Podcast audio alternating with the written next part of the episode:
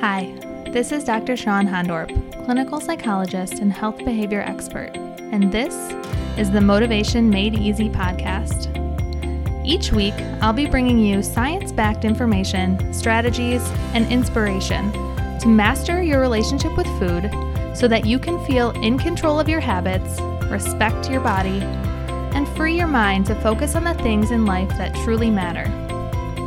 I'm a clinical psychologist and I've had years of experience doing research and patient care in the field of weight management and eating disorders. So I've had the insider view on understanding what works and what we're getting very, very wrong. In this podcast, you'll find practical information and tips based on motivation science, interviews from experts, and stories from real people and how they've navigated their relationship with food. My goal is to empower you with information, inspire you to make changes that fit you, and feel 100% supported along the way. So settle in and make yourself comfortable, and get excited to learn and take action for a better, healthier, more energized life. Hey everyone, welcome back to the Motivation Made Easy podcast. I am Dr. Shawn Hondorp, and we have a fun episode today where we're going to be talking about how pressure and expectations impact your motivation and what March Madness has to teach us about our relationship to food and our eating habits. So, we're in this episode, we're going to talk about um, my sort of thoughts as I was watching March Madness basketball and what we can learn from this sport about motivation. We're then going to look at how we can understand the role of diet culture, pressure, body shame, and how it impacts our eating habits as well as our exercise habits by looking at the experience of other types of pressure and expectation. We're going to talk about how to reduce excessive pressure and improve internal motivation for the changes you want to make in your life. And at the very end, stay tuned because I have a fun fact about a basketball player's eating habits and how it relates to intuitive eating, which I just thought was kind of funny. Do you ever worry that you're wasting your life? I definitely did. In fact, I wrote that in my journal many years ago when I was in the middle of the diet binge roller coaster ride. I woke up every day thinking about food, my body, and what I would eat that day to quote unquote be healthy. The notebooks I had filled with calories and points could fill up a spare bedroom. Social events and vacations immediately prompted the thought they will notice I've gained weight, or I need to lose weight by then. Deep down, I knew I wasn't living life the way I wanted to, but I didn't know how to pull myself out of it. If this is you, I want you to imagine what it would feel like to feel empowered in your body and proud of your choices on a consistent basis. I promise you this is possible and it isn't too late. You see, dieting steals our motivation. It makes us ineffective and lose faith in ourselves. It keeps us spinning our wheels in a system that was never built to work. If you're ready to take that first step to motivating yourself with what matters to you, download my Cultivate Powerful Motivation Guide which is quite beautifully designed if I say so myself, and walk through the simple three steps to cultivate motivation that works for you in 15 minutes or less. You'll get a simple formula to write one sentence at the end that you can use to motivate yourself on a daily basis. You can write this sentence on your bathroom mirror, put it on the background of your phone, or just read it and repeat it in your mind consistently. Look, I know how much it hurts to live a life worrying that you're missing out, not stepping into the person that you were truly meant to be. You can listen to the podcast all day, but taking that first step, putting pen to paper or typing on your phone, is required for true lasting change. It's time to start living, my friend. So, it's 100% free. What are you waiting for? Grab your free guide today at drhondorp.com forward slash motivate. That's D R H O N D O R P dot com forward slash motivate. And before we dive into today's episode, just a reminder that this podcast and corresponding blog are for informational and educational purposes only and should not ever be construed as any form of professional advice. If you are struggling in any of these areas or trying to figure out how this applies to your specific situation, always consult a professional for guidance. All right, let's dive in.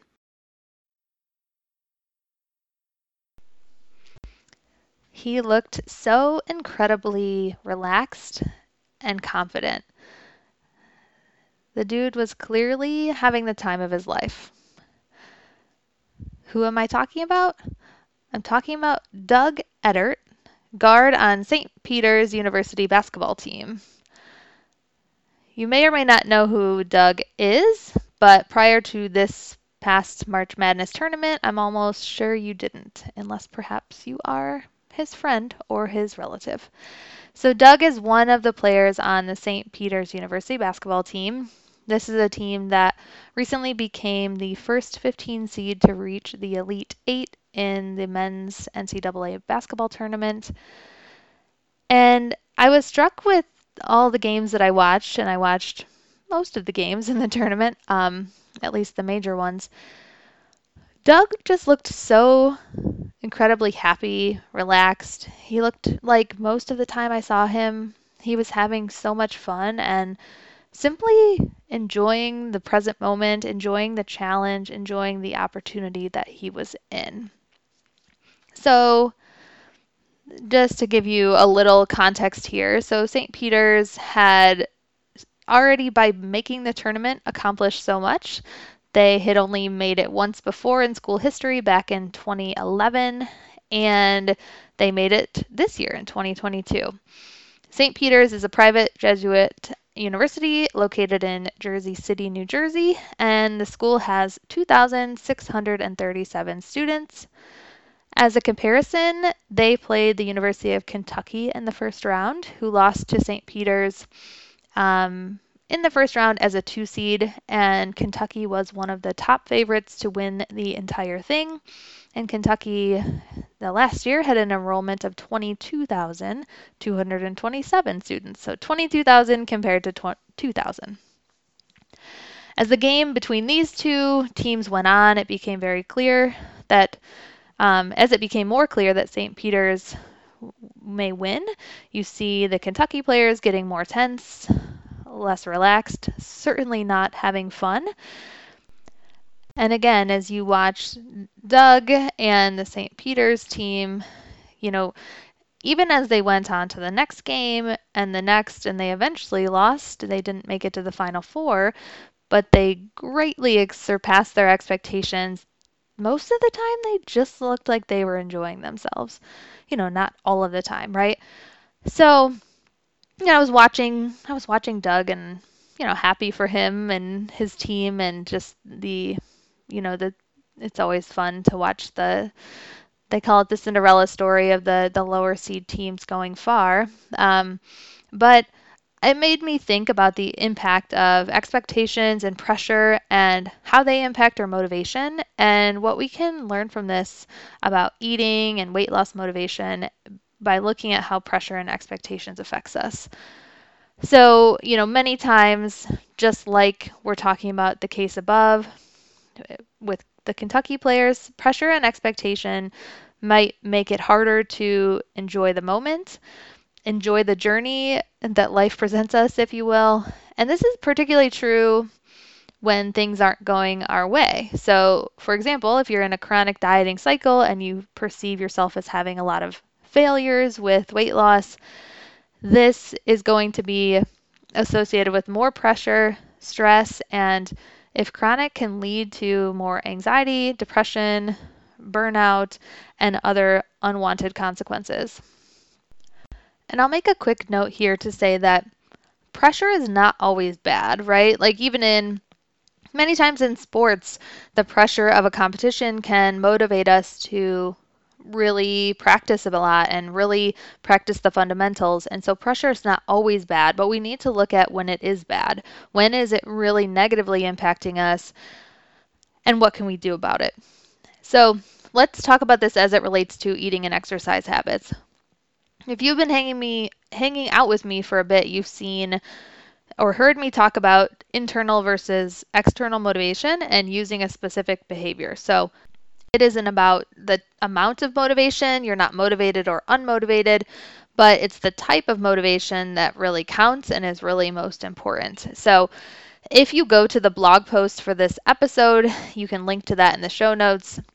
You will see an image where we have an example behavior. The example behavior is eating a salad for lunch.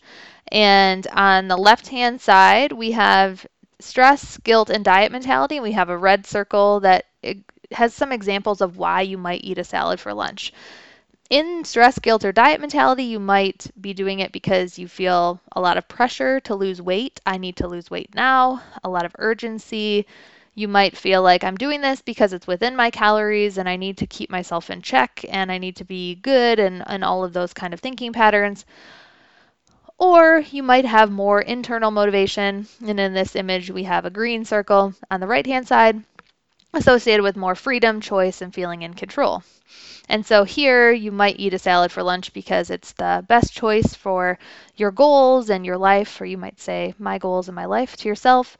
Or you might say, I just enjoy salads and I feel best when I eat this way. This is a, I feel really good when I eat this for my lunch. Those would be really internal reasons for doing a, a certain behavior. And so, as I've often say, it doesn't, it's not that having a salad for lunch is like the end all be all. It's just one example. So you could implant any habit here as we're trying to, to understand this. So when we're living in guilt and diet mentality, shame mode, it's really, really easy for a salad, having a salad for lunch to become a, sh- a should or a chore. And although we likely can do it for a while because of this expectation, I really need to do this to lose weight, I really need to follow this plan. And this is really underneath this, this is driven by much of the time by society's expectation of the things you want to get by having a smaller body. And if you have not heard me talk about health as a motivation and how health is often a should, um, it's worth checking out some of my episodes about that. Um, episodes, Dr. Shawn Hondorp dot com forward slash one, two, three, and four are some of our foundational episodes. Um, but it's really hard to develop intrinsic motivation for healthy habits that we might really enjoy. Like you might love salads, but because it's so much of a should, you can't actually fully enjoy it. You're not actually in the moment. And when we don't eat in you know, in the moment and fully enjoy our food, we're likely to be hungry soon after. Um, when we perceive our food as diet food, there's good data to suggest that we're going to be more likely to be hungry, less likely to be satisfied, not just psychologically, but on a biological level. Our hormone ghrelin does not go down as much as it should after we're satisfied with a meal. So, psychology and biology are intimately linked here. So, you may or may not ever have intrinsic motivation to have a salad. Like maybe you just don't like salads, and that is completely fine. But again, that's not really the point. It's the fact that many people, certainly myself included, people that I've worked with over the years, have such a hard time figuring out what the heck they actually like because of all the shoulds, the pressures, and the rules, and the things that they've heard about what's good for us and what's bad for us and they have, you know, really lost that lack of trust in themselves.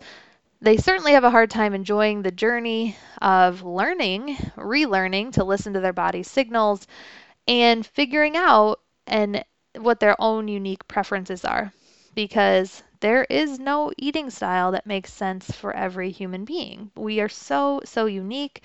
Eating is so ingrained with emotions and culture and enjoyment and pleasure and, and who we are. And so it's essential that you and your preferences need to be a part of the equation, and the shoulds and the pressure greatly impact that. So that's an example for eating, and hopefully you can see the the way that pressure and shoulds, you know, sometimes can motivate short term behavior change, but it's not going to really allow you to figure out what works for you long term and it kind of enjoy the process. So again, that kind of intrinsic motivation that you you may have for certain types of eating styles or certain types of exercise, and we'll talk about an exercise example right now, um, it's just squashed based on based on the pressure and the expectation of quick weight loss, smaller is good, and and all of the messages that we get. Okay, so let's shift focus to one other example and look at how expectations impact motivation for movement or exercise. So I want you to consider two women walking into a exercise class. Well, for this example, it'll be a yoga class. So both of these women really enjoy learning new things. They have tried a yoga class in the past and they thought it was really it felt really good. And so they both want to come to class to get further guidance on how to do the the poses and get some, you know, real-time instruction. So the first um, example woman is named Autumn. Autumn is in a smaller body. She, um, you know, has just naturally, genetically, um, tends to be in a smaller body or a thinner body. And she looks up a studio online. She sees images of other women who look just like her in the yoga class. And she signs up for the class. She comes to class. She sees an instructor with a similar body type to her and many of the women in the class also have a similar body type to her. Although she's relatively new to yoga, she's able to relax, enjoy the process of learning, taking instruction as feedback, and um, just kind of having a nice time. And so she starts coming back regularly and she really likes it. Now let's take a look at another uh, woman who's interested in yoga, Jessica. So Jessica happens to be in a larger body. She um, has actually lost weight and regained it after losing about 80 pounds with a pretty extreme calorie focused medical weight loss program. But as this almost always does, the weight returned and um, she gained a little bit more weight. She's feeling very uncomfortable in her body, very ashamed. So she also looks up the exact same class on the website and sees women's bodies uh, who do not look like her. She is reminded eh, that she's not really meeting the yoga body expectation. She really wants to get more flexible and reduce her stress. So she's like, I'm going to go. So she goes to the class. She's anxious about coming to the class. And she's anxious throughout much of the class. She's often thinking about how her body looks in poses. She's having a hard time focusing. Um, very few people in the yoga class have body types that look like her, and she's having a really hard time focusing on her changing body and you know having a hard time focusing on the actual function of her body and the poses versus trying to really be in the moment and make the learning process enjoyable. So, with these two examples, you can see that the pressure that society places on us, even though body diversity is a fact, the fact is that there are some bodies that are going to be smaller and there's some bodies that are going to be larger simply based on genetic diversity. And yet, automatically, the pressure and expectation that you should be smaller places an inability to actually often go to the exercise class, but even if you get there, enjoy it enjoy the process. And there's, as we know, so much power to being in person. I think we, I don't know about you guys, but I'm noticing it more than ever in my life how um, it's hard to be isolated. And, and I think many of us are looking forward to continuing to re engage with the world. And yet, when the pressure exists as it does in our society, and unfortunately, it's not going to go away, but we have to understand it, name it, and say, how can I reduce the pressure? And that's what we're going to talk about in a second here. Reduce the pressure to fully allow our personalized healthy habits, whatever that looks for like for us, to take root um, for us. So, so let's talk about that. So, what do we do? What do we do about this? What do we do about the fact that pressure and expectation makes it much harder to make these changes? So let's first just talk about a few things that could cause the pressure. So we already covered social expectations and messages either overt and obvious or covert, like just the fact that, you know, there's not body diversity displayed on websites or, you know, I mean, it's getting a little better in the media, but we have a long ways to go.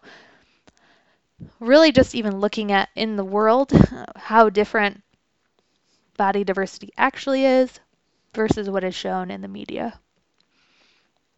Other things that cause pressure are upcoming events, like an upcoming vacation and a wedding. Um, I know that that's the, a pressure for a lot of people just attending one, or certainly if it's your own, that can be even more pressure. Pressure from new diagnoses like diabetes can cause shame, anxiety about future health consequences, which can further increase this stress and pressure cruel or negative comments from people in your life about your weight or appearance. Internalize negative self talk. So, internalizing the self critical thinking patterns that um, we're kind of told if you can't control your eating, it's your fault, and internalizing that, and much, much more. So, those are some things that can cause the pressure, high expectations, so now let's talk about how we can reduce the pressure and enjoy the journey. So number one, we do have to explicitly name the things causing the pressure. And so we want to notice where the pressure is coming from in our lives on a day to day basis. Is it a phone call with your mom? Is it seeing your friends post pictures in their bathing suits on social media that causes anxious feelings about summer and pressure and expectation you're putting on yourself? Is it the ways that you are talking to yourself about your body? Is it an upcoming event, like we were saying? Just name it, uh, state it out loud to another person, ideally, or at least get it out of your head and down on paper. And just note the thing that I'm putting pressure on myself is fill in the blank. Next, we're going to remove the thing that causing the pressure if possible. So, if you know me at all, you know I'm a big fan of deleting social media or at least spending less time on it or just taking it off your phone, which is what I do. It can go a long way to reduce stress overall because so much of the pressure we do feel, that is one place that it is reinforced. Um, and if you notice yourself having thoughts like, I need to lose weight before summer, taking a breath, reminding yourself that your body is okay right now and you can continue to learn to take care of yourself without an urgent need for weight loss. Number three, we want to develop resilience to diet culture messages. As much as I would love if the messages went away, they are not going to anytime soon. And so we want to notice and talk back to the BS thoughts that tell you that your body is not okay. You want to surround yourself with people with diverse bodies and diverse experiences as much as you can. And like I said, even if that's just changing who you follow on social media, or if you can, finding an exercise class that has a variety of types of bodies on their website or in their class um, can further reinforce and remind you of that fact that there are a lot of different body types in the world, and that's a wonderful thing. Number four, you can really lean into learning mindful eating or intuitive eating. I, um, you can grab one of the amazing resources on this topic.